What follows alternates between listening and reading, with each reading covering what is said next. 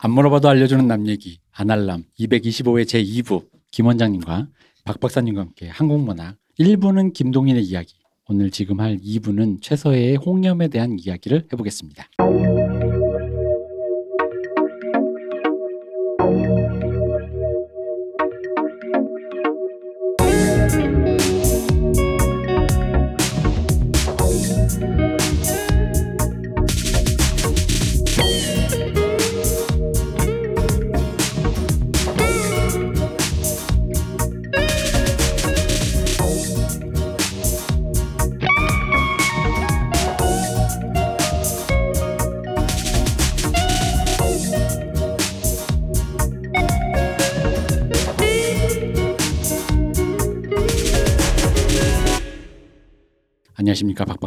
네, 안녕하십니까. 안녕하십니까 김 원장님. 안녕하세요. 네 어제에 이어서 오늘도 오늘은 이제 소개해드릴 그 문학이 최서혜라는 분의 홍염인데 이건 좀 생소하실 분들도 있는데 어쨌든 요 얘기는 잠시 후에 하고요.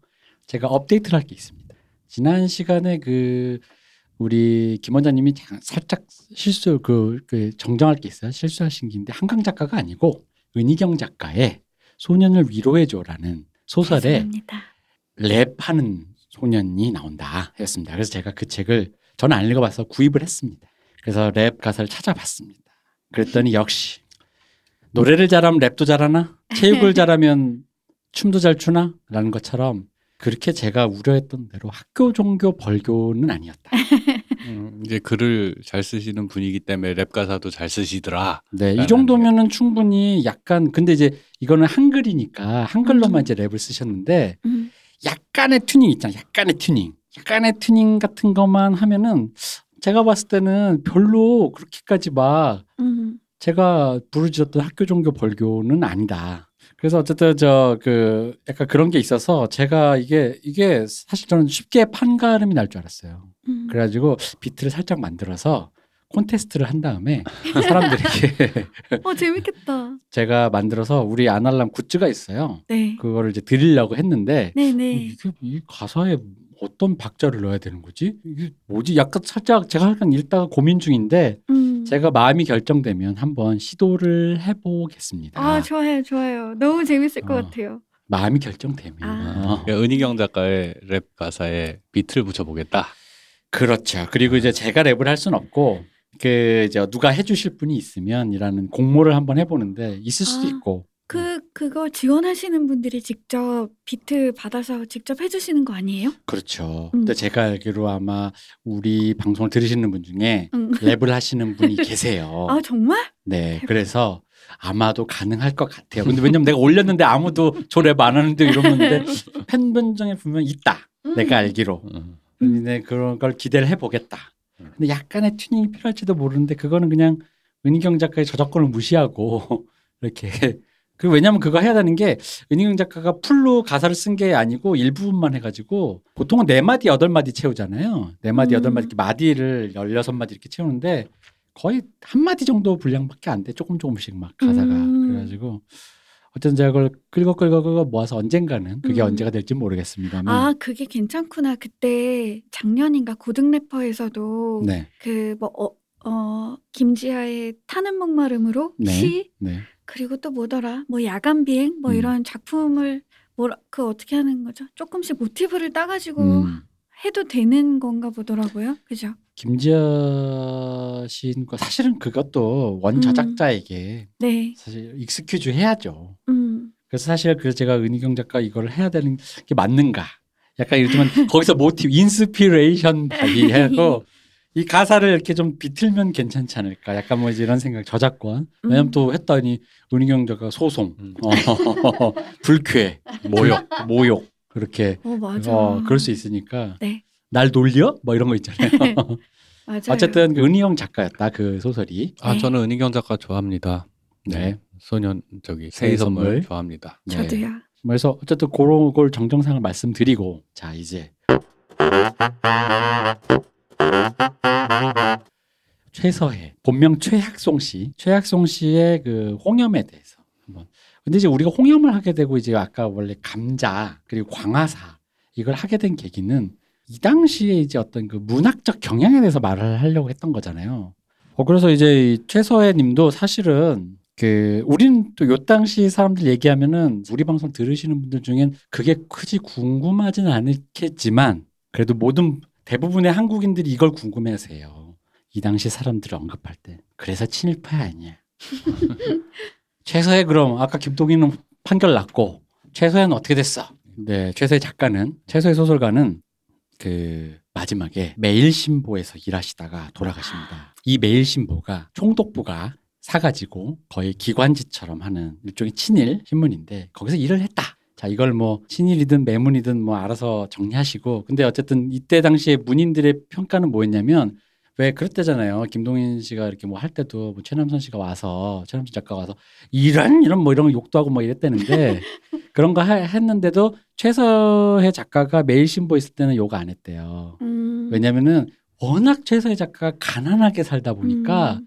그나마라도 매일신보에서 일을 하면서 음. 어떤 정규적인 급여를 받고 있다라는 게 아유 그 다행이네라는 그런 그런 약간 인식이 있었대요. 그러니까 이 소설에 나오는 이 하드코어한 묘사들 있잖아요. 예, 그죠. 이게 다 직접 어, 겪은 예. 일 본인이. 해버리니까. 그러니까 저는 그 체험 작가라는 표현을 처음 들었거든요. 음. 이것도. 빈곤문학 빈궁문학과도 같은 충격적인 wording인데 아, wording- 체험 작가 이 당시? 그러니까 이게 예. 이게 다 이 당시에 글 만든 사람 다 엘리트라서 그래. 그- 그게 모욕으로 들릴 수 있다니까요. 이게 그 당시에 사람들이 불- 프로 불편러들이 별로 없어가지고 음. 음. 잠깐 이거 좀 불편한데요라는 말을 안 하다 보니까 음. 그런 wording들이 좀 탄생한 거야. 내가 봤을 때. 아니 사람의 체험이라는 건 여러 가지가 있는데 어, 그러니까. 약간 이런 하드코어한 체험을 했다라고 어. 해서 이제 체험 작가라고 음. 하는 거잖아요. 넌 체험 작가로 인정. 어. 막 이러면서 황해, 체험 체험 황- 작가 하려면 이 정도는 해야지. 그렇죠. 약간 이런 느낌인 것 같아. 어. 황해를 쓴 나홍진에게 체험 스릴러. 어, 체험했을 리가 없잖아. 근데 왠지 체험한 것 같단 말이지. 어, 진짜 같잖아. 음. 뭐 그런 느낌 있잖아. 음. 그러니까 그런 그러니까 체험이라는 건 말씀하신 건대로 사람이란 건 삶, 사람의 삶이 체험인데 음. 그것만 똑대서 체험이라고 말하는 것 자체가 이미 네, 일정 그렇죠. 수준이 돼야 된다. 어, 엘리트들이 만든 말이구나. 음. 그 정말로. 가난과 어느 정도 거리가 있었구나. 음, 음, 그렇죠. 가난을 어떤 대상으로 바라봤구나. 그래서 어쨌든 이 최서의 작가를 잠깐 얘기 말씀을 드리면은 그 함경북도에서 태어나서 소장농 아들로 태어나 이 이미 여기서부터 음.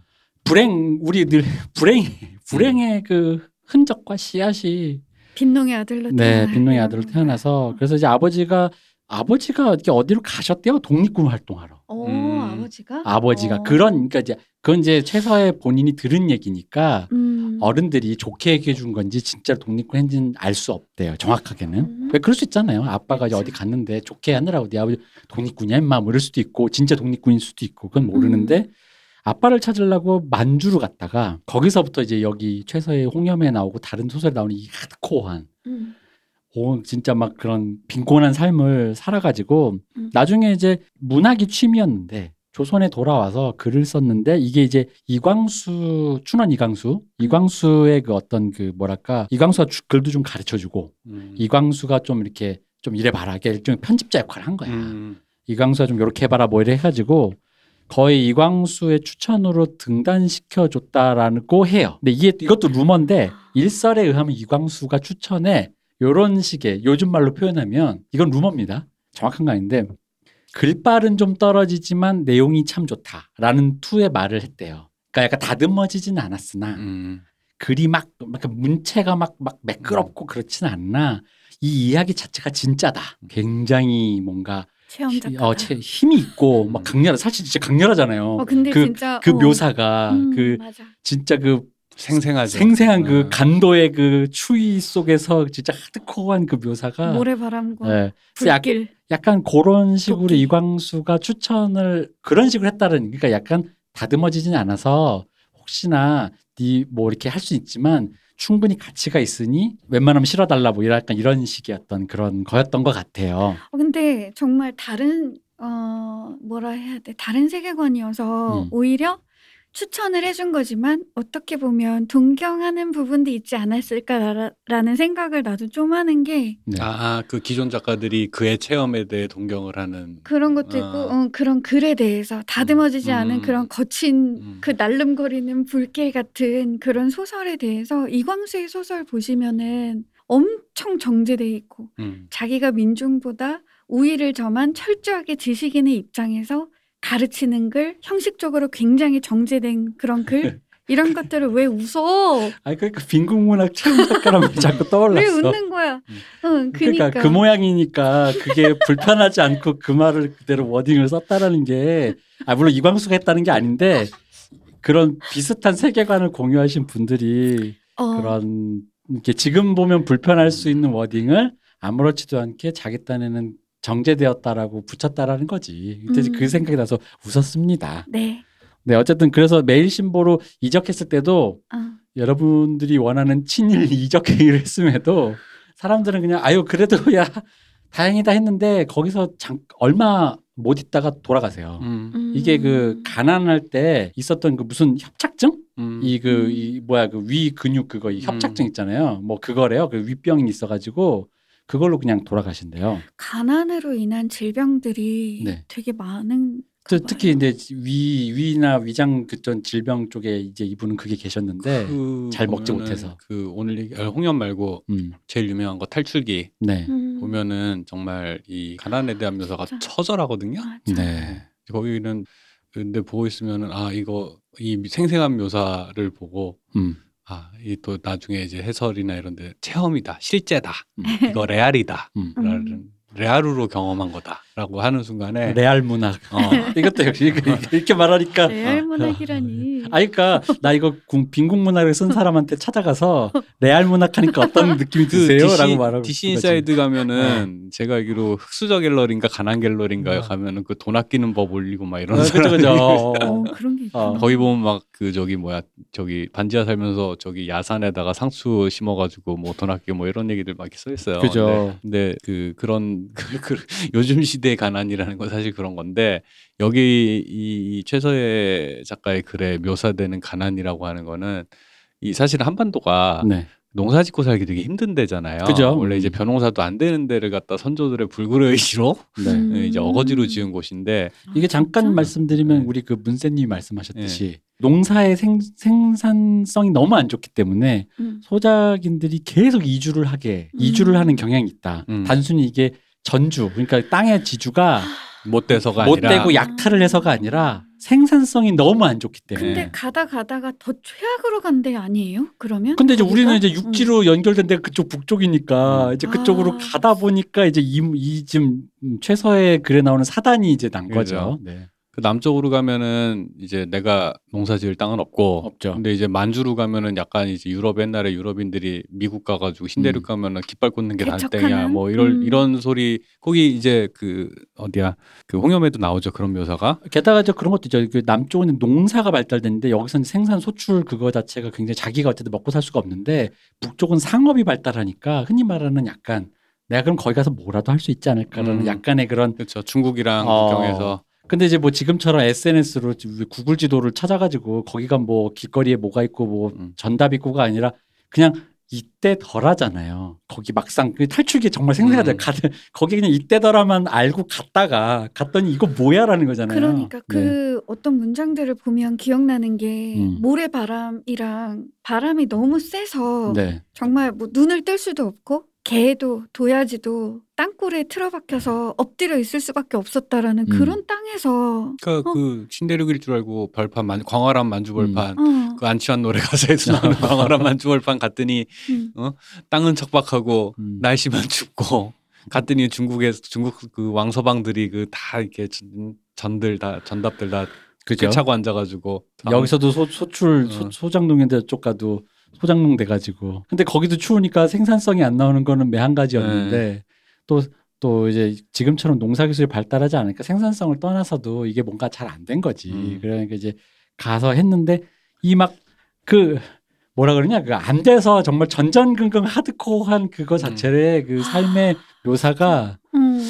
이게 이게 음, 보통 문서가. 교과서에는 탈출기만 들어가 있나요? 어, 어, 탈출기 말고 삭이라는 소설하고 응. 저 어릴 때는 탈출기만 봤던 것 같거든요. 음. 요새는 최서의 소설이 잘 나오지 않아요. 왜냐하면 너무나 급진적이고 하드코어죠. 어, 결말이 너무나 파국이라서 네. 어떤 실천적인 대안도 없이 이렇게 살인이나 방화 이런 파국의 결말로 끝나는 게 정서상 응. 요즘 스타일인데. 그러니까 어. 나 이거 보다가 이거 황해 아니야 황해.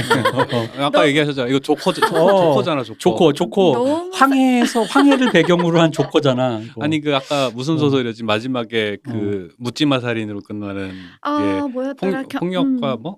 기아와 사륙 아 기아 네. 음. 그 마지막에 묻지마 살인으로 어. 끝나는데 보고 얘기 어 조커인데? 그래.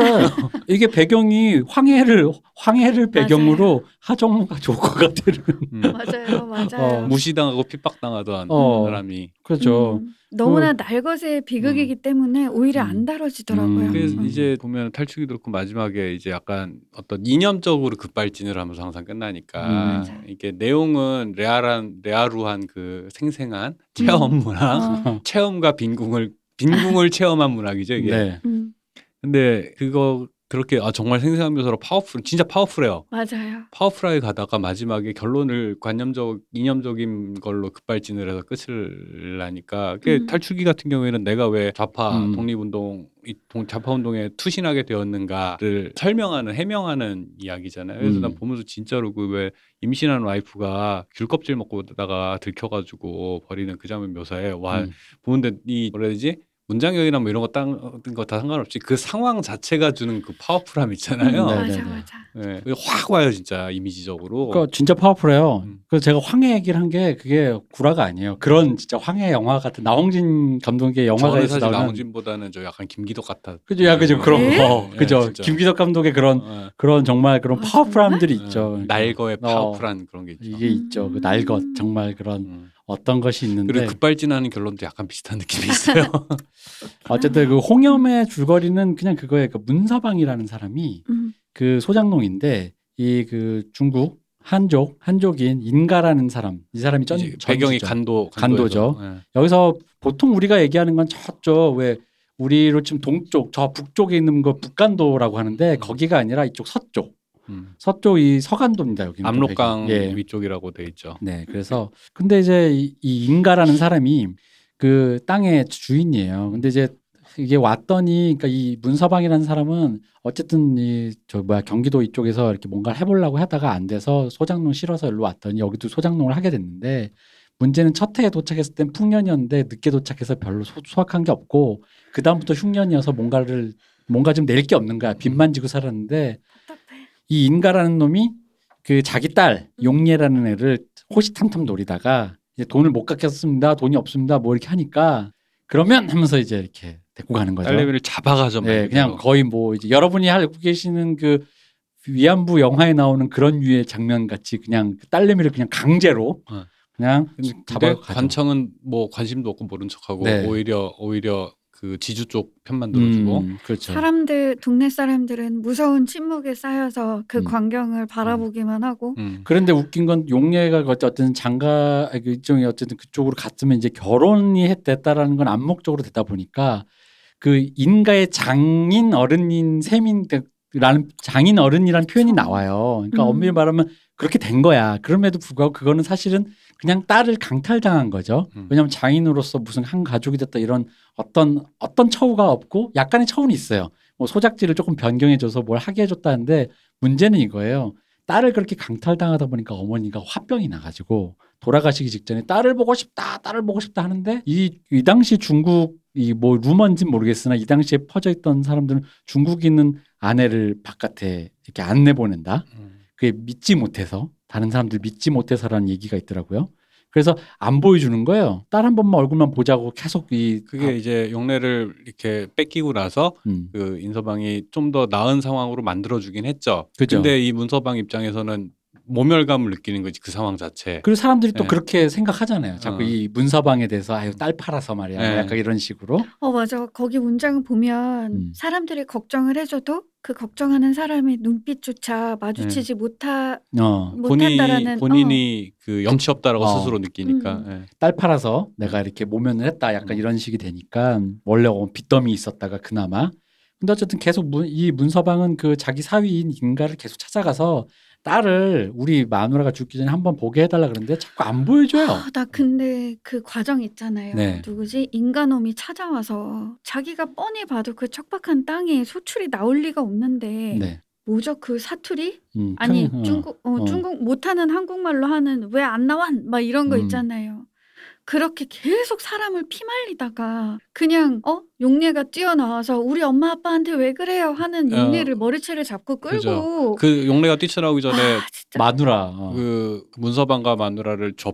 그리고 맞아. 문서 그리고 원래는 원래 문서가 마누라 마누라 어. 데릴 거라 그랬어. 어. 어. 그랬다가 걔를 완전 그 걔가 아니라 용례를 그 집에다가 거의 납치해서 감금을 시키고 음. 이 사람이 속이 썩다 못해서 찾아갔잖아요. 네. 자기 사위를. 음.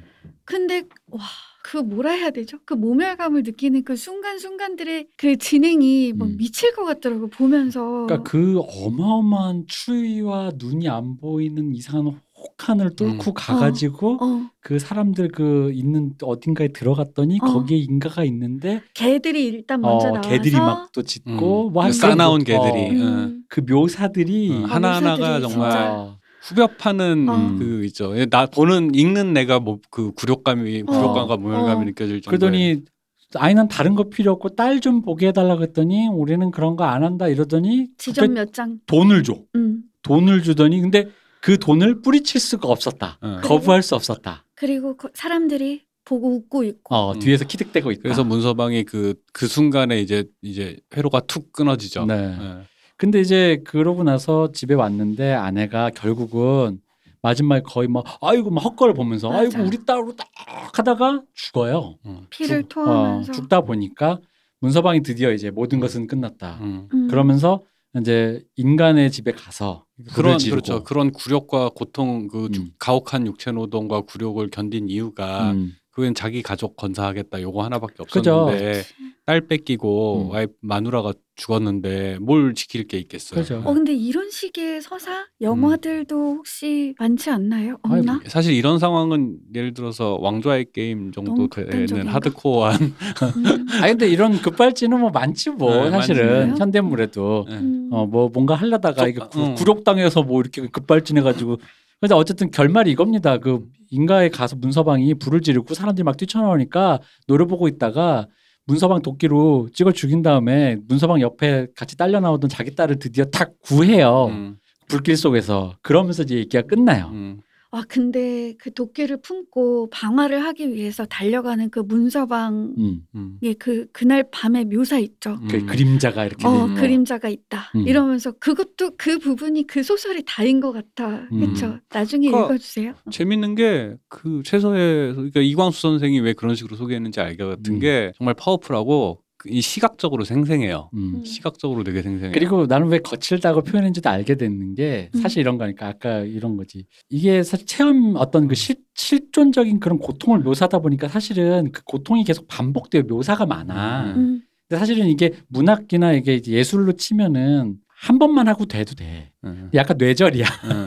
일절 어, 이절하다 그죠. 뇌절한다. 어. 진짜. 그러니까 계속해. 근데 다행, 다행히 소설들이 다 단편이라서 어. 예. 근데 그걸 계속하는데 물론 그렇기 때문에 그 계속하기 때문에 오는 그 파워풀함이 있는 거거든요. 진짜 맞아요 지옥 같다 진짜. 지옥 같다 어. 정말로 근데 이제 또 어떤 약간 그런 엘리트 입장에서 보면 이거 요- 요거 1절만 하고 요 다음 부분은 세련되게 좀 다른 국면으로 바꾸는 게 어때라고 했는데 그리고 묘사도 좀 은근한 게 낫지 어. 않겠어? 근데 이제 안 민다 했겠지. 그러니까 이제 이광수 생 아까 그 루머를 만약에 진짜 실제로 이광수가 했다는 워딩으로 생각해 보자면 이광수가 왜 거칠다라고 했는 게 아 이게 그 이- 뇌절이지만 음. 이 이야기는 1절, 2절 뇌절이지만 이야기 자체가 그 뇌절인 상태이기 때문에 진짜로 어떤 충격적이고 파워풀한 어떤 힘은 갖고 있다라는 음. 이제 그런 의미로 얘기했다고도 볼 수 있는 거죠. 그러니까 어떤 보면은 뭐 다 읽은 건 아니고 이제 탈출기 탈출기는 옛날에 이제 학교 다닐 때 수능 시험에서 음. 보- 공부하면서 한번 봤던 것 같고 그래서 오랜만에 이제 두 편을 쭉 읽었는데 그 일단은 이제 그 한 편 한 편이 어떤 이야기로서 기승전결이 이제 세련되게 쫙 빠졌다라기보다는 어떤 어떤 그 감정 강렬한 이 시- 심상을 네. 이제 하나 이야기라기보다는 네. 하나의 그냥 심상을 묘사했다고 해야 되나? 음. 그게 너무 강렬하게 이미지가 빵 남아가지고 잊혀지지가 않는 그게 있어요, 진짜 음, 뇌리에 맞아요. 박히는 그게 있어. 진짜 본 거 본 거 같은 그 음. 생생함이라는 게 있어요. 아 저 그리고 그 마지막에 불 지르고 음. 도끼로 찍어 죽인다 여기 있잖아요. 좋커, 좋커, 좋커.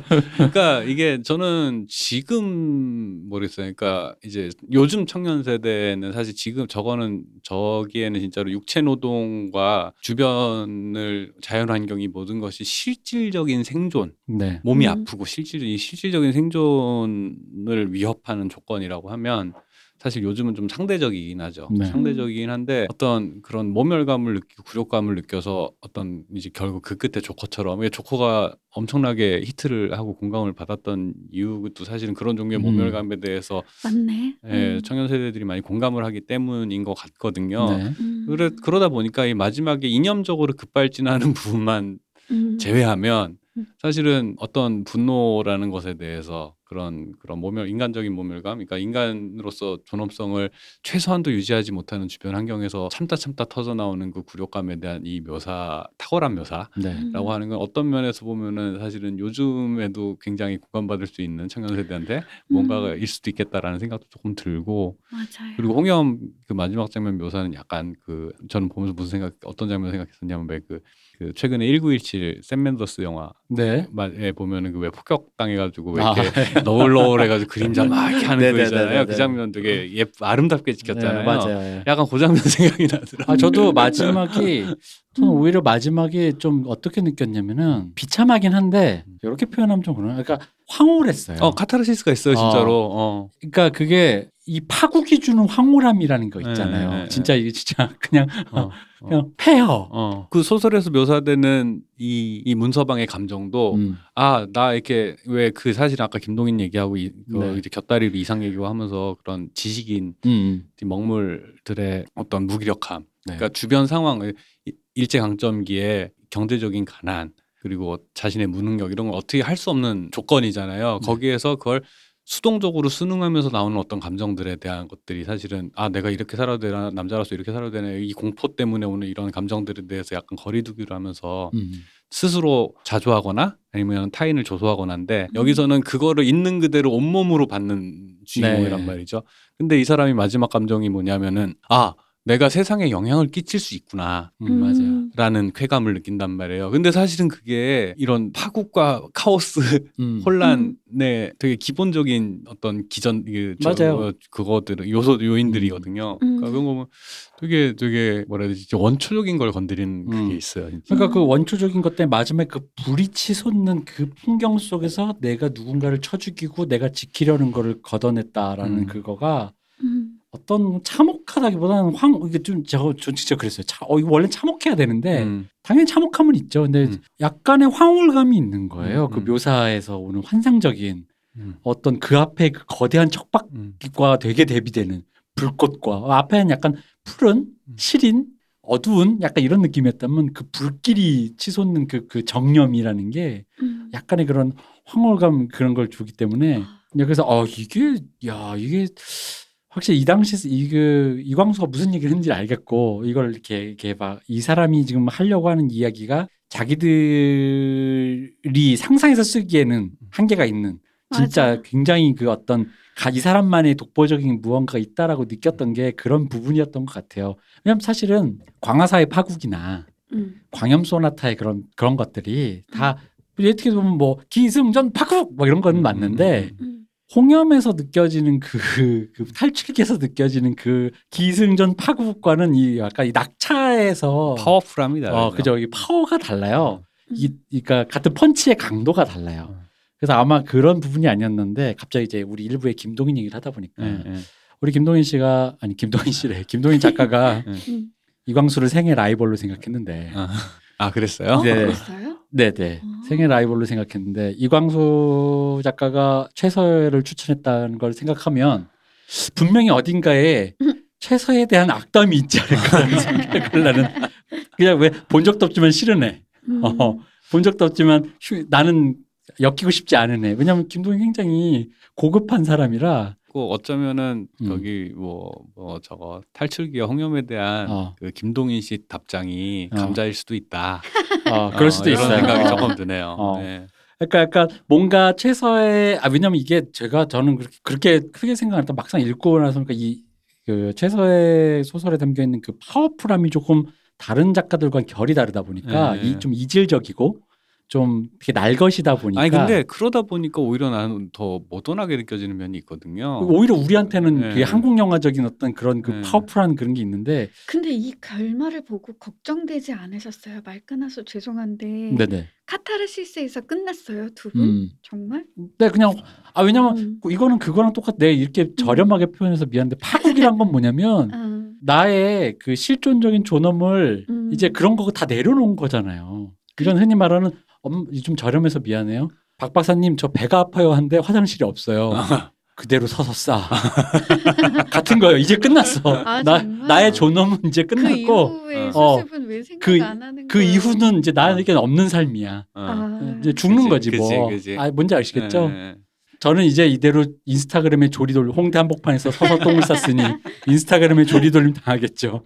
그래요, 괜찮아. 나 어차피 저녁에 가서 목매달 거니까. 약간 이런 거죠. 맞아. 근데 이 파국이 음. 너무 좀 나 왜 계속 슬픈 거야? 아. 슬프죠. 내 엄청 슬픈 슬프죠. 거 그쵸? 이렇게 파국 그 황홀함이라는 게 바로 그 모든 걸 다 포함하니까 황홀한 거예요. 맞아. 슬프고 음. 아까 말한 내가 뭔가 영향을 끼칠 수 있고 그 음. 앞에 시린 그 시린 것에 대비되는 그 사실 이렇게 말하면 좀 웃긴 게 앞에 그 추위가 묘사되잖아요. 음. 근데 이 거대한 불꽃이 주는 이상한 상상되어진 온기, 음. 열기, 음.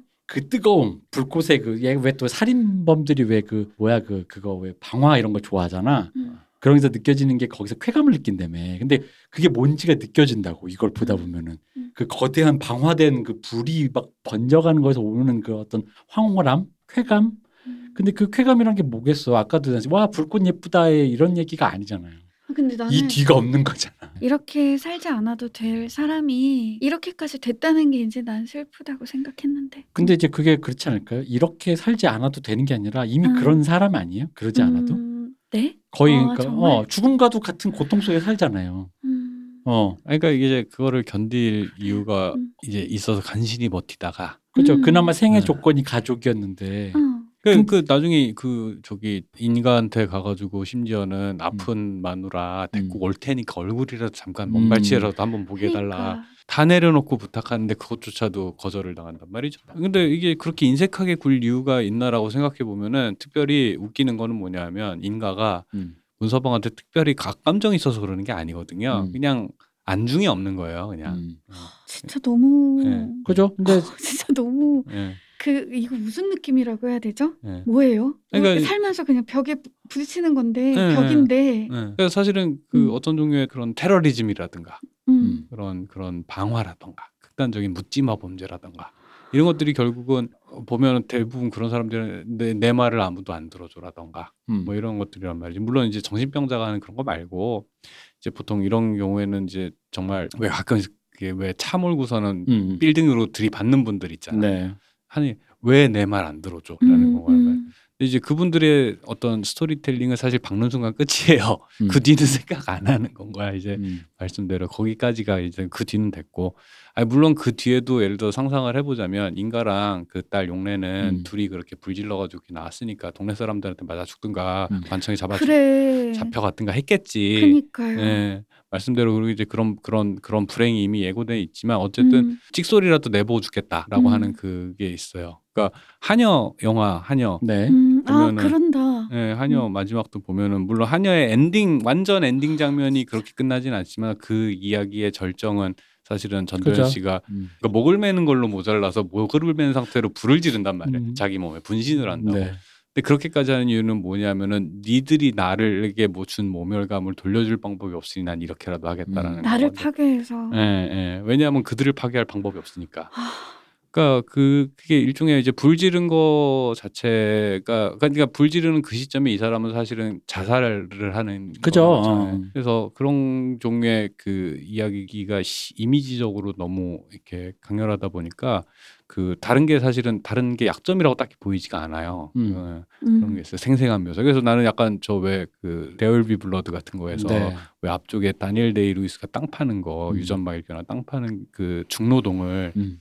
되게 집요하게 묘사를 한단 말이죠. 그죠. 음. 그러니까 그런 식의 묘사라고 생각하고 이제 이 얘기를 쭉 보다 보면은 아 이 처절함이 음. 그냥 뼈를 에이는 추위와 이런 것들이 처절함이. 진짜 네. 너무 그러니까 왜 그런 거 있잖아요. 혹시 영화 보시다가 음. 너무 힘들어서 뭔지 모르게 아, 맞아. 힘들어서 거 계속 많죠. 멈추면서 본 영화 있, 있으셨어요? 엄청 많죠. 아 예, 정말? 예, 예. 어, 보다가 뭐? 많지. 예, 뭐 보다가 정- 있으셨어요? 뭐가 있지? 아이고 뭐 음. 뭐. 일단 나한테 뇌절인 영화는 일단 음. 제가 어. 학교 때 따르콥스키 영화는 일단 다 뇌절이고. 아 그렇죠. 아 그리고 아, 제목이 뭐였더라? 그 하네케 영화 중에 예, 미카엘 하네케 늑대의 시간 뭐 이런 거라든가. 그러니까 그런 종류의 집요하게 묘사하는 그런 것들이 있는데 아 그게 분명히 지루해요. 지루하고 고통스러운데 이런 영화들은 그 지루하고 고통스러운 시간 때문에 나오는 파워풀함이 있어요. 그 음. 뒤에 갔을 때. 그렇죠. 예. 그래서 그런 것들이 뭐 예를 들어서 얘기도 없고 뭐야 이거 하는데 고통스러운 체험을 이제 관객이 함께 하면서 나중에 오는 카타르시스가 엄청 크게 느껴지는 그런 게 음. 분명히 있거든요. 그 나중에 심지어는 제가 아까 왜 따르콥스키 얘기를 했냐면 음. 보통 이제 그래도 영화 말미에 영화를 음. 보는 와중에 음. 이제 그걸 줘요. 타르콥스키 영화는 그게 집에 갈 때야. 영화를 다 보고 아직까지도 모르게 아직 고통스럽게 자막이 그냥 올라가. 아 도대체 내가 형이 무슨 말하는지 모르겠고 그냥 고통스럽게 두 시간 동안 있었던 것 같은데 집에 갈 때 갑자기 인류애를 획득해. 어. 이 사람의 영화에서 어 내가 전쟁과 평화, 사랑과 평화를 얻었습니다, 형. 약간 이런 게 있거든요.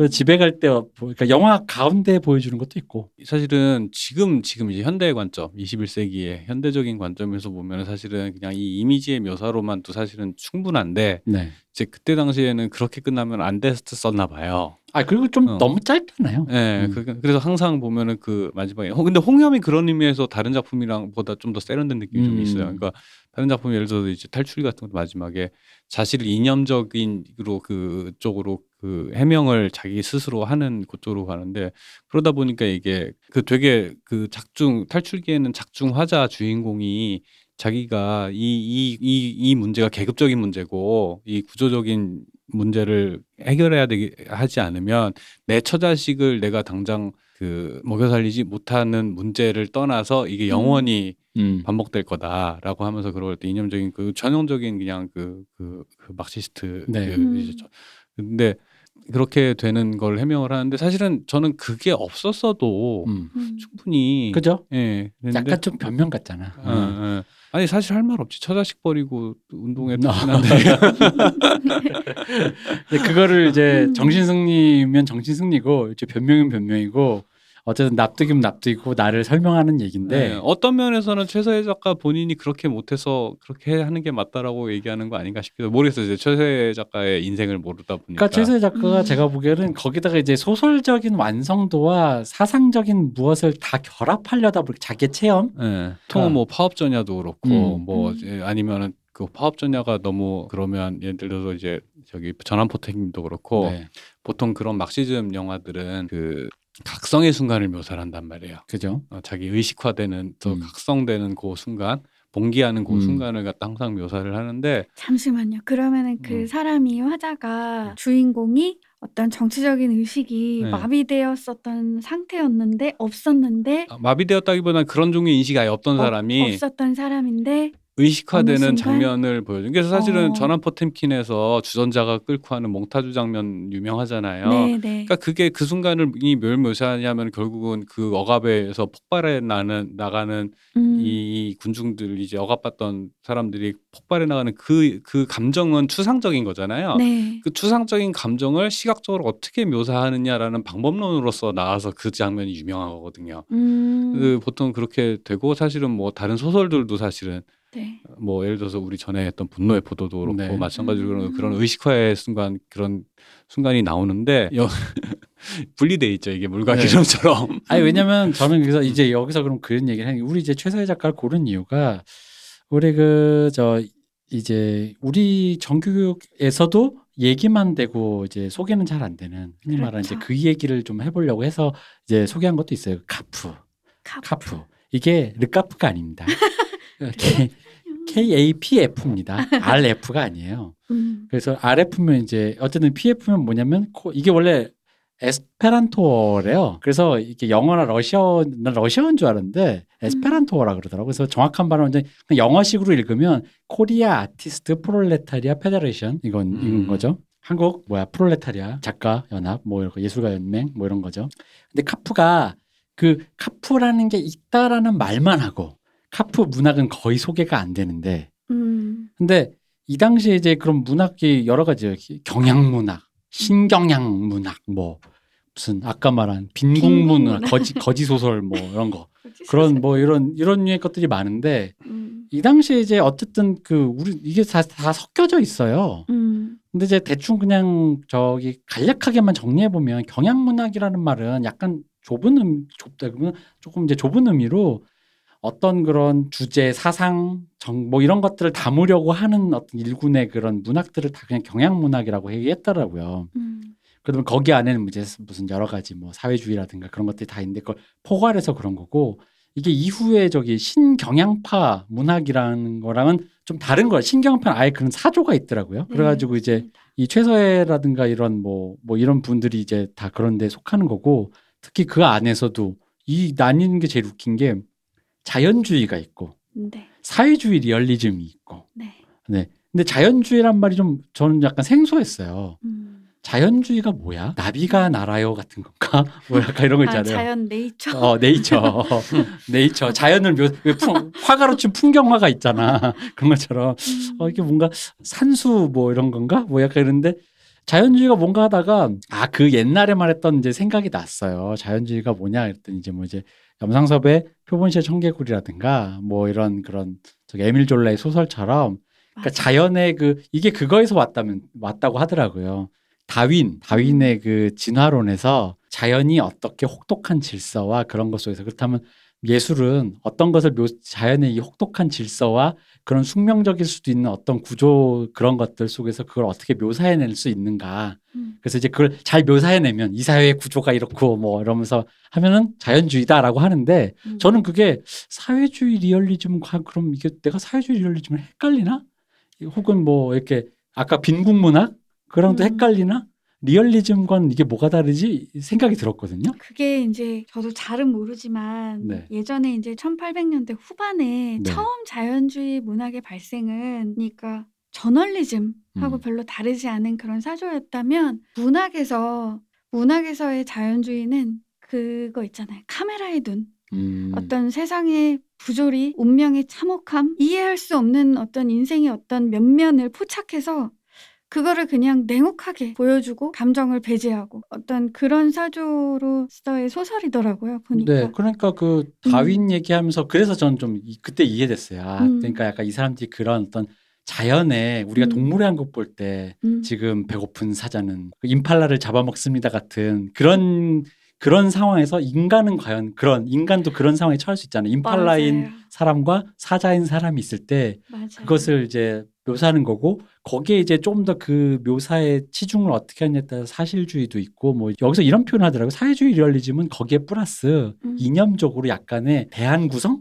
음. 그러니까 그래서 그러니까 아까 말한 노동자 각성한다 같은 거 있잖아요. 네. 그러니까 그런 식의 일종의 대안 구성이 어느 정도 되어 있어야 음. 사회주의 리얼리즘으로서의 그거를 갖춘 갖춘다라고 설명이 되더라고요. 음. 이게 정확한지는 모르겠습니다. 저희도 이게 되게 많이 섞여 있고 찾았는데 각자 음. 조금씩 다른데 개괄적으로 말하면 요런 식이더라고요.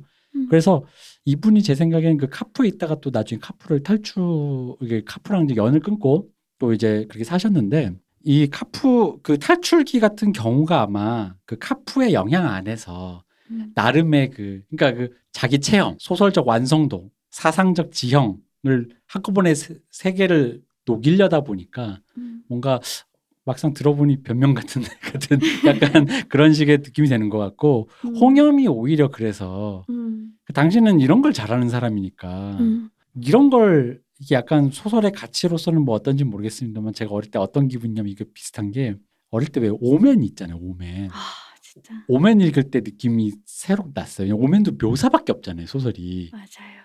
오맨이 별 얘기가 없어요 그냥 묘사밖에 없어요 그래서 뭐 떨어져 죽고 그래서 뭐 뭐가 있고 막 이런다 보니까 아니 어 약간 그런 그러니까 그런 그때 그 섬뜩함이 섬뜩하고 매, 가장 매정하죠. 뭔가 그런 그저 매정한 네. 그리고 약간 뭐라고 할까 이게 약간 이렇게 얘기하면 좀 그런데 아까 그쵸 그 우리 박 박사님 얘기한 내 얘기를 안 들어준다라는 거 있잖아요. 어, 그러니까 내가 어떻게 개입을 할 수 없는 무력감을 나에게 막 음, 끝없이 선사하는 그 기분. 음, 근데 그게 무정함과 막 그런 거라는 거지. 음, 그래서 어쨌든 이 소설은 신경향파 음, 문학으로서 음, 그리고 약간의 그 굳이 따지자면 카프 출신 이분이 카프와 연관해서 카프 문학의 일부분으로서. 근데 이제 이 당시 이 우리 지금 오늘 소, 소개한 음, 광화사라든가 음, 어 아까 잠깐 언급했던 광염 소나타든 감자라든가 이 홍, 홍염까지도 기승전 급발진 이에요. 약간 그러니까 불 지르고 죽이고 어. 끝난단 보통- 말이죠. 이제 이제 굳이 공통점을 찾자면은 마지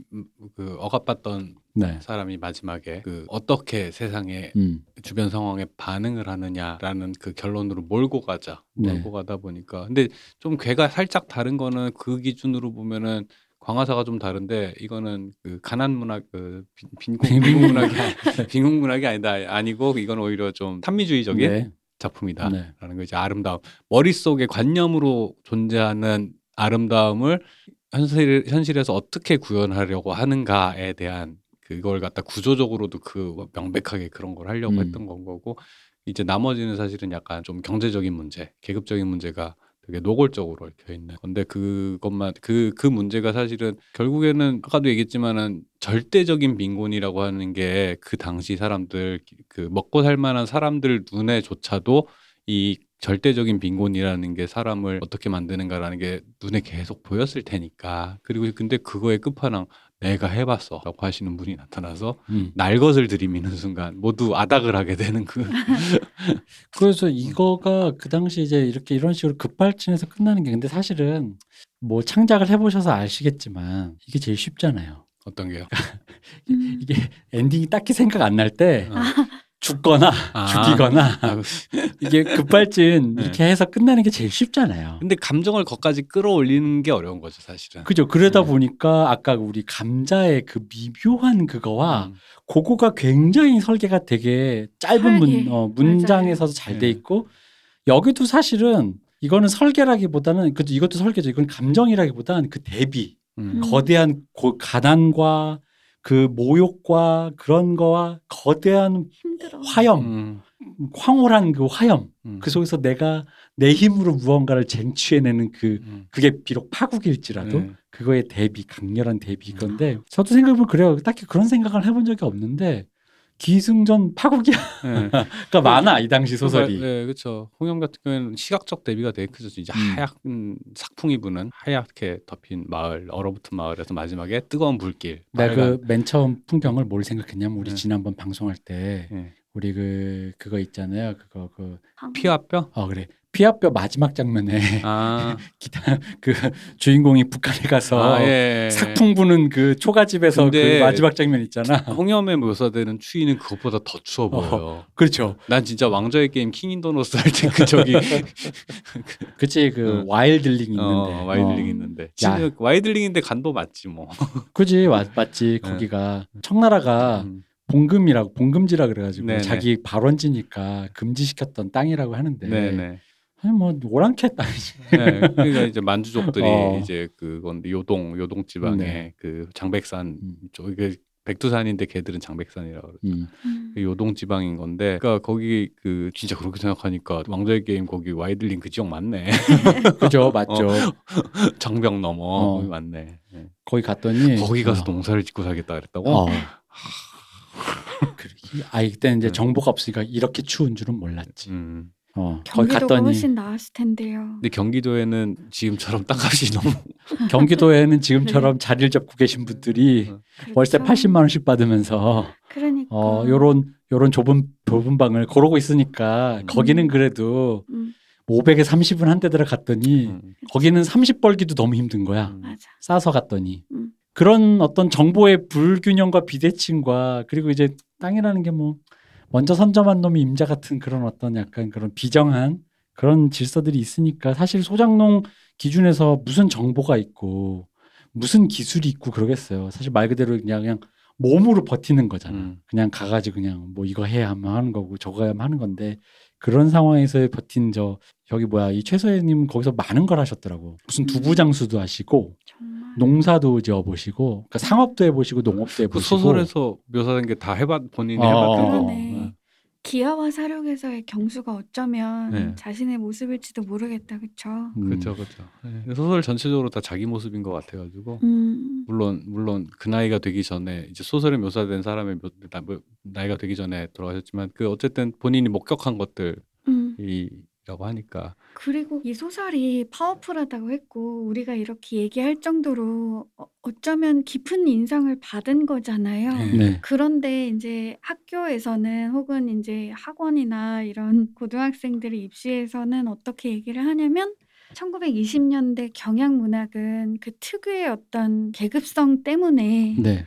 어쨌건 노동자 농민의 계급 해방을 이야기하는 소설이잖아요. 음. 그러니까 이 모든 것들이 정치적인 구호, 목적 의식밖에 남지 않아서 음. 어, 문학적 완성도, 예술성이 떨어지기 때문에 이 장르 사조 자체가 경향 자체가 빨리 소멸했다.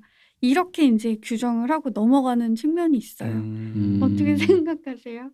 이렇게 아름다운 그러니까 이제 그렇게 가르친다? 소설인데, 네. 그런 면은 분명히 있는데 아, 그런 면이 그런가요? 분명히 있기는 한데 음, 근데 그거는 뭐라 해야 되지? 약간 그런 아 이걸 뭐라고 설명을 해야 되나? 그러니까 그게 음, 결국 그러니까 아 저는 그거 그거에 뭐 예를 들어 마치 그 얘기는 변명같이 들리는 게 그건 가르쳐 주고 나서 그렇게 평가할 수는 있어. 예를 들어 음. 우리 영화관에 김기덕 영화도 있고 되게 매끈하게 잘 빠진 우리 박찬욱 감독님 영화도 있다고 했을 때 이것은 거칠지만 이런 영화고 그렇지. 박찬욱 감독님 영화는 좀 매끈하지만 또 이런 영화다 보여준 다음에 이런 얘기를 하는 게 아니라 김기덕 영화는 안 보여준 다음에 어. 이런 영화들이 거칠고 맞아. 그래서 좀 그러다 보니까 영화적으로는 그게 있고 여기는 오히려 기생충이랑 좀 올드보이 있잖니? 라는 식으로 말을 마치 그러니까 맞아요. 검열해 놓은 것 같잖아요. 안 보여준 다음에. 맞아요. 그러니까 읽은 다음에 나한테 읽게 해주고 그런 평가를 해준다면 아 그렇구나 이런 게 있구나라고 하면 음. 되는데 그러니까 당신들이 그러니까 뭐 내가 그분들 의견에 만 동의를 100번 동의하더라도 음. 뭐 거칠고 뭐 예술적인 뭐 그게 털- 떨어진다 하더라도 그건 그거대로 이제 또 후대가 함께 읽으면서 판단해야 될 것인데 문학책에 말 그대로 카프만 있고 카프 문학은 없는 거잖아요. 맞아요. 카프란 말만 있는 거지. 교과서에 그 임화 당시에 활동하던 문인 중에 임화의 우료바와 화로라는 시 네. 음. 그것이 뜨문뜨문 드문드문 나오다가 내용이 뭐냐면 지난번에 말씀드렸지만 그 있잖아요 오빠가 자기 오빠가 개그 사회주의 운동을 하다가 잡혀갖고 그 오빠에게 긴 편지를 쓰는 그런 네. 내용의 시 그 시만이 조금씩 나오다가 이제는 거의 안 나오는 지경이에요. 그래놓고 아무, 아무것도 그 텍스트는 안 보여준 상태에서 그 맞아. 경향 텍스트의 어떤 경향들만을 평가하는 평가문만 남아 있는 거잖아요. 그렇죠. 그러니까 이런 그 그거 그 행태가 있었다. 좀 이상하다는 거지. 그러니까 뭐 그렇죠. 이념적인 목표를 갖고 했으니까 뭐 음. 완성도가 떨어진 뭐 이런 얘기를 그러니까 그 경향 전체에 대한 뭐 그런 평가는 할 수 있으나 이제 문제는 어떤 극단적인 어떤 사조라고 해도 음. 음, 그 작품으로서의 유산은 다 남아 있거든요. 맞아요. 예를 들어서 뭐 나치즘 치하에서 만들었던 레니 리펜슈탈 영화도 아직도 남아 있는데 그죠? 근데 그, 그 이런 사실은 심지어 사실은 그뭐뭐뭐 뭐, 뭐 그런 나치즘 같이 비윤리적이라고 이미 퇴출하기로 결정한 것도 아니고 음. 공산주의 정도를 갖고서는 그렇게 좀 이렇게 뭐라 해야 되지? 텍스트를 숨긴다 이거지. 어, 음. 없는 취급하는 건 좀 아닌 것 어. 같다는 생각이 좀 들고 그리고 아예 저 정도는 음. 요즘 애들 보고 아이 너무 그렇네라는 생각하면서 볼 거예요. 그러면서 머릿속에 남는 어떤 강렬한 것들이 분명히 있을 거고 그것들은 어떤 삶에서 음. 어떤 그, 그런 상상력들 이라든가 이런 것들은 그런 생산 묘사라고 하는 그러니까 저는 개인적으로는 이제 좀 뭐라 해야 되지? 그런 거지. 음, 이제 살 사는 게 힘들 때마다 최서의 소설을 한 번씩 아 그래 가난하다 소리 하려면 이 정도는 돼야지 하면서 이렇게 동기부여 될 수 있을 것왜 같아요. 어, 고등학교 때 필독서 있잖아요. 네, 네, 네. 거기에 꼭 나오는 단편 중에 하나가 혹시 개영목의 백치하다다 아, 기억나세요? 예, 예, 예. 벙어리 삼룡이. 벙어리 삼룡이 백샤도도 둘다 기억나죠.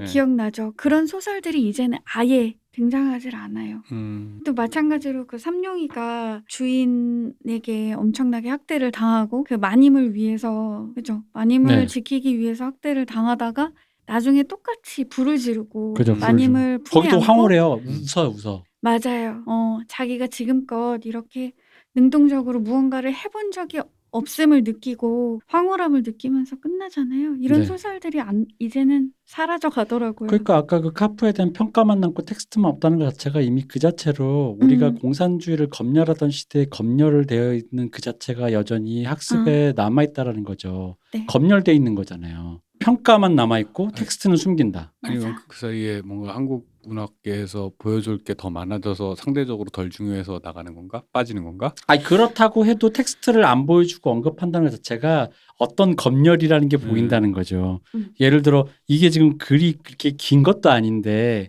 어떤 경향들이라든가 줄거리라든가 대표적인 소설이라는 건 언급해 줄 수 있는 부분인데 카프는 그냥 그러하다라고 해서 그 어떤 음. 그러니까 거기만 그렇게 블랭크로 놓고 평가만이 남는다.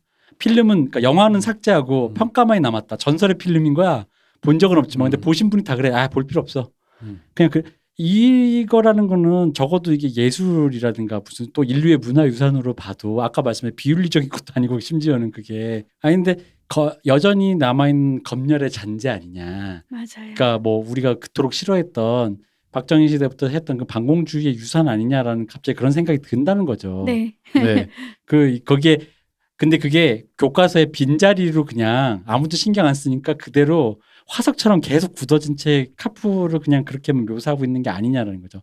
맞아요. 그 최인훈의 광장이라는 소설 있잖아요. 네네네. 그것도 어쨌건 남과 북의 어떤 네. 이데올로기를 정면으로 다룬 그죠? 소설이다라는 네. 엄청난 평가를 받으면서 옛날에 이제 문학 교과서가 18종이 있었는데 네. 유일하게 전부 실려 있어요. 18개 교과서에. 네. 그거 그럴 만하죠. 하고 그럴만한. 소설이죠. 어, 그런데도 불구하고 왜 최인훈이 서울대학교 4학년 재학 중에 네. 도서관을 다니면서 이렇게 사회과학 서적을 쌓아놓고 공부하면서 쓴 소설이거든요. 네. 그만큼 그니까 이데올로기에 대한 어떤 자신의 철학들이 엄청나게 쌓여 있음에도 불구하고 그런 면은 다소가 돼 있고 마지막에 그냥 죽기 전에 어, 중립국으로. 네 음, 의식의 흐름이 폭발하는 부분만 항상 음. 그 부분만 나오더라고요. 그러니까 음. 이게 제가 보기엔 반공주를 떠나서라도 어떤 사상적인 거에 굉장히 무언가를 담는 걸 주저하고 있어. 그게 뭐 특별히 반공주의자여서가 아니라 음, 그냥 제 느낌은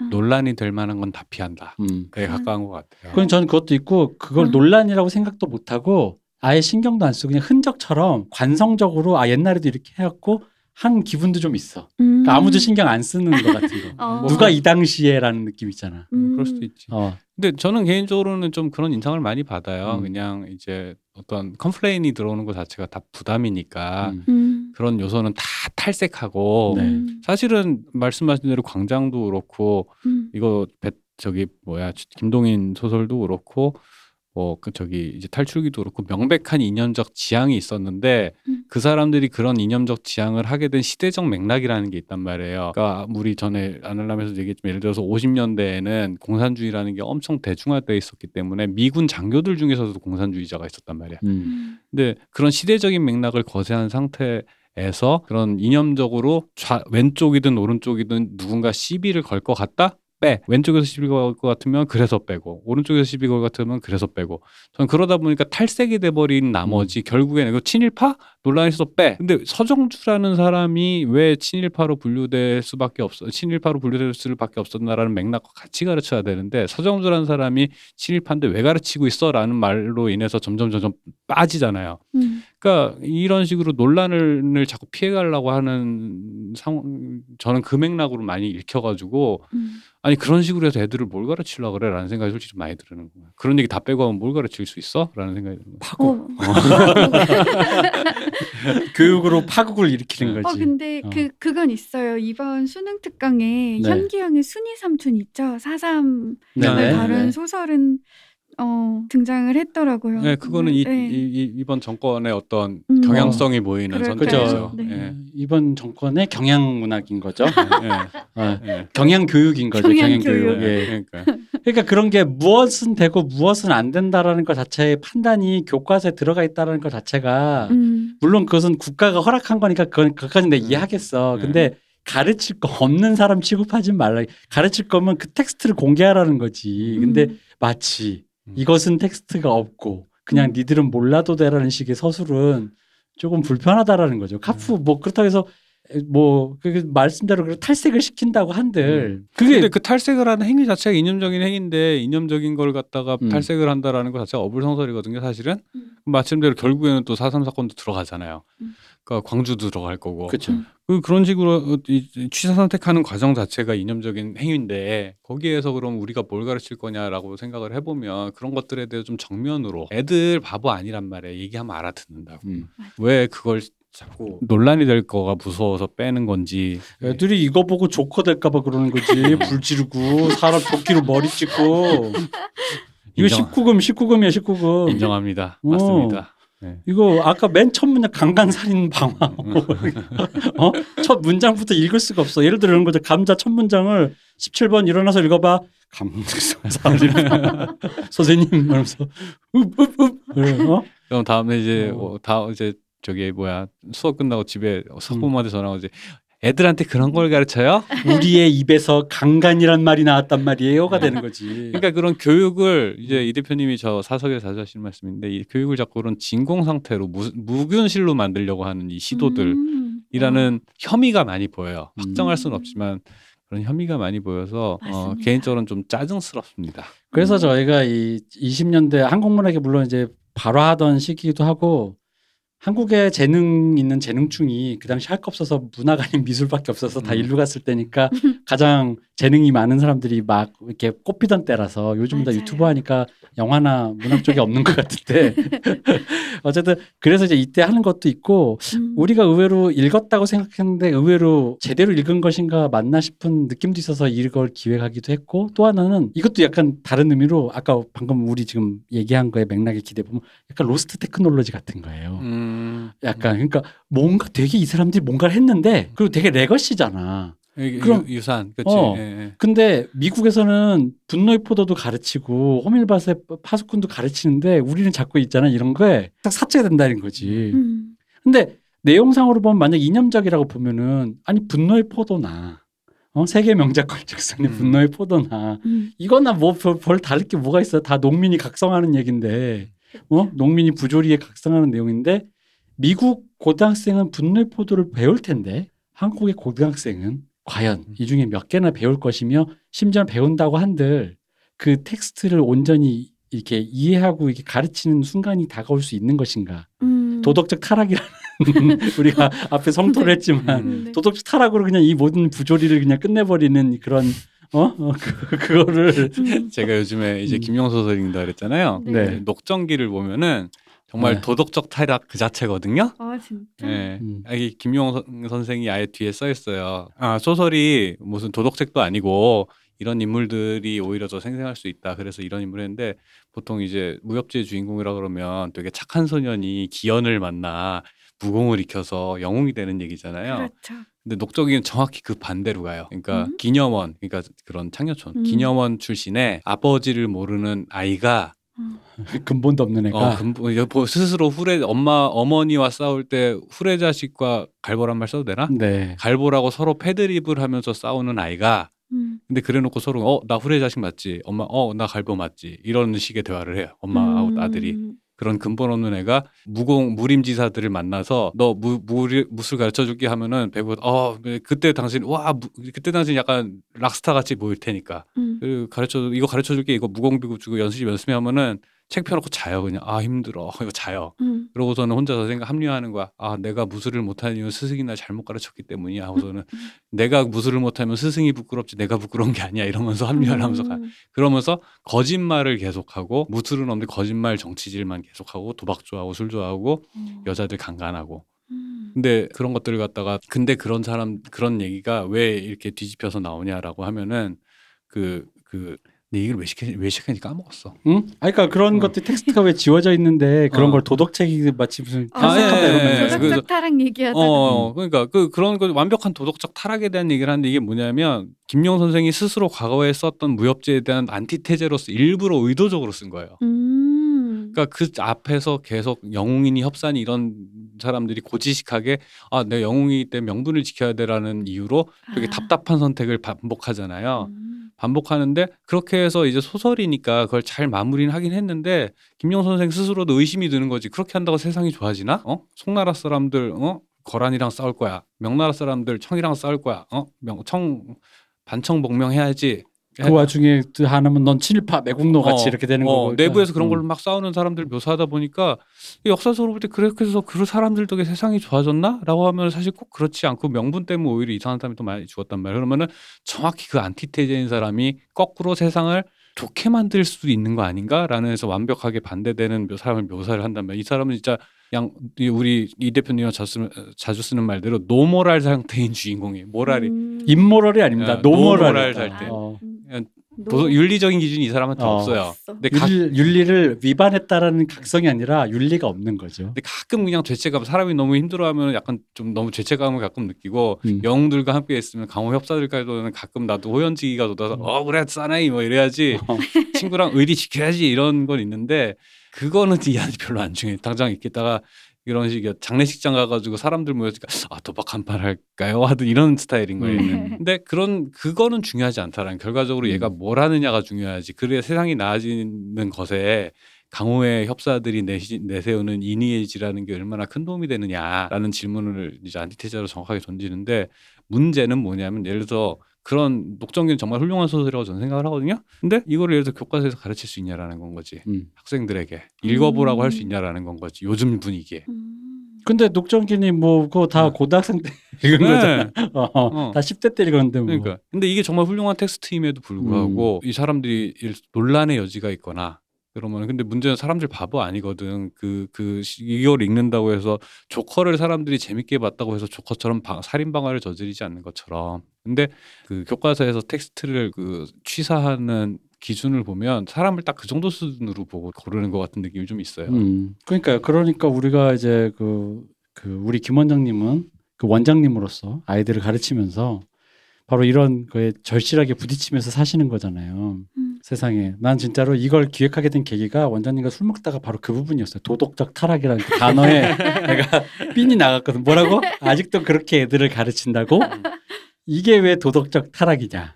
어. 그러니까 그런 질문을 음. 그러니까 뭐 그냥 일반적 해석이라는 측면에서 그런 질문을 할 수는 있, 그러니까 그런 말을 할 수 있는데 어, 열려 있는 상태에서 모든 것들이 좀 얘기가 될 수 있으면 좋지 않을까라는 생각을 좀 합니다. 네. 그래서 그 녹정기 사실 저는 무협을 안 좋아하는 저 원래 무협 판타지 이런 거 안 읽는 사람이니까 리얼리스트입니다. 근데 녹정기를 제일 잘해 너무 이렇게 아까 저는 녹이 무협 영화도 안 보고 하다 보니까 그쪽은 비어 있는데 제가 순간 그 이 얘기를 듣다가 왜냐면 우리 박 박사 갑자기 녹정기를 오랜만에 다시 읽으면서 어렸을 때 봤던 걸 갖다 나이 어. 먹고 다시 보니까 또 완전 다르게 보이더라고요. 저한테 전화를 했어요. 아 형이 진짜 좋아할 소설이 있다고 여기요. 이, 이 제대로 훈육받고 자라지 못한 남자애들의 못된 심성이 엑기스로 담겨져 있어요. 어, 그래서 나보고 좋아하게 됐을 때 음. 듣는데 아 너무 주성치적인데 했는데 어. 이게 영화가 주성치가 만들었어요. 어. 그게 그래서 재밌는 게 뭐냐면 이제 기본적으로 그렇게 뒤틀린 주인공이 있다면 네. 블랙 코미디적 성격이 되게 그잖아요. 강해요. 네. 그런데 아니나 다를까 음. 주성치가 그걸 선택을 해서 92년 영화를 만들었는데 음. 그 유명한 버전은 그것보다 이전에 나온 양조위 유독화가 나온 버전이 있대요. 네. 근데 그거는 좀 구하기 힘들어서 못 봤고 문제는 구성치가 92년도에 만든 영화로 해석해놓은 그 녹정기의 버전이 네. 그 이후에 드라마로 계속 리메이크 될 때도 그 자장 안에서 음. 벗어나질 못하고 더 많은 해석의 여지가 있는데도 불구하고 주성치라는 거인의 그림자 아래서 그러니까 그 거대한 블랙 네. 코미디라는 것에 대한 주성치 해석이 네. 거의 이제 통 그 녹정기를 보는 네. 어떤 정설이 돼버린? 거죠. 예. 그, 그 음. 해석이 어. 그냥 그 다른 해석을 압도하고 있는 건 어, 거잖아요. 어떻게 보면 왜냐면 그 블랙 코미디라는 해석이 없으면 뭐야 이거 패, 패륜이야? 음. 패드립이야? 야설이야? 뭐야? 이런 비윤리적이고 그런 글들이 음. 그러니까 이런 포르노그래피가 세상에 존재해서 되는 거야라는 거에 대해서 음.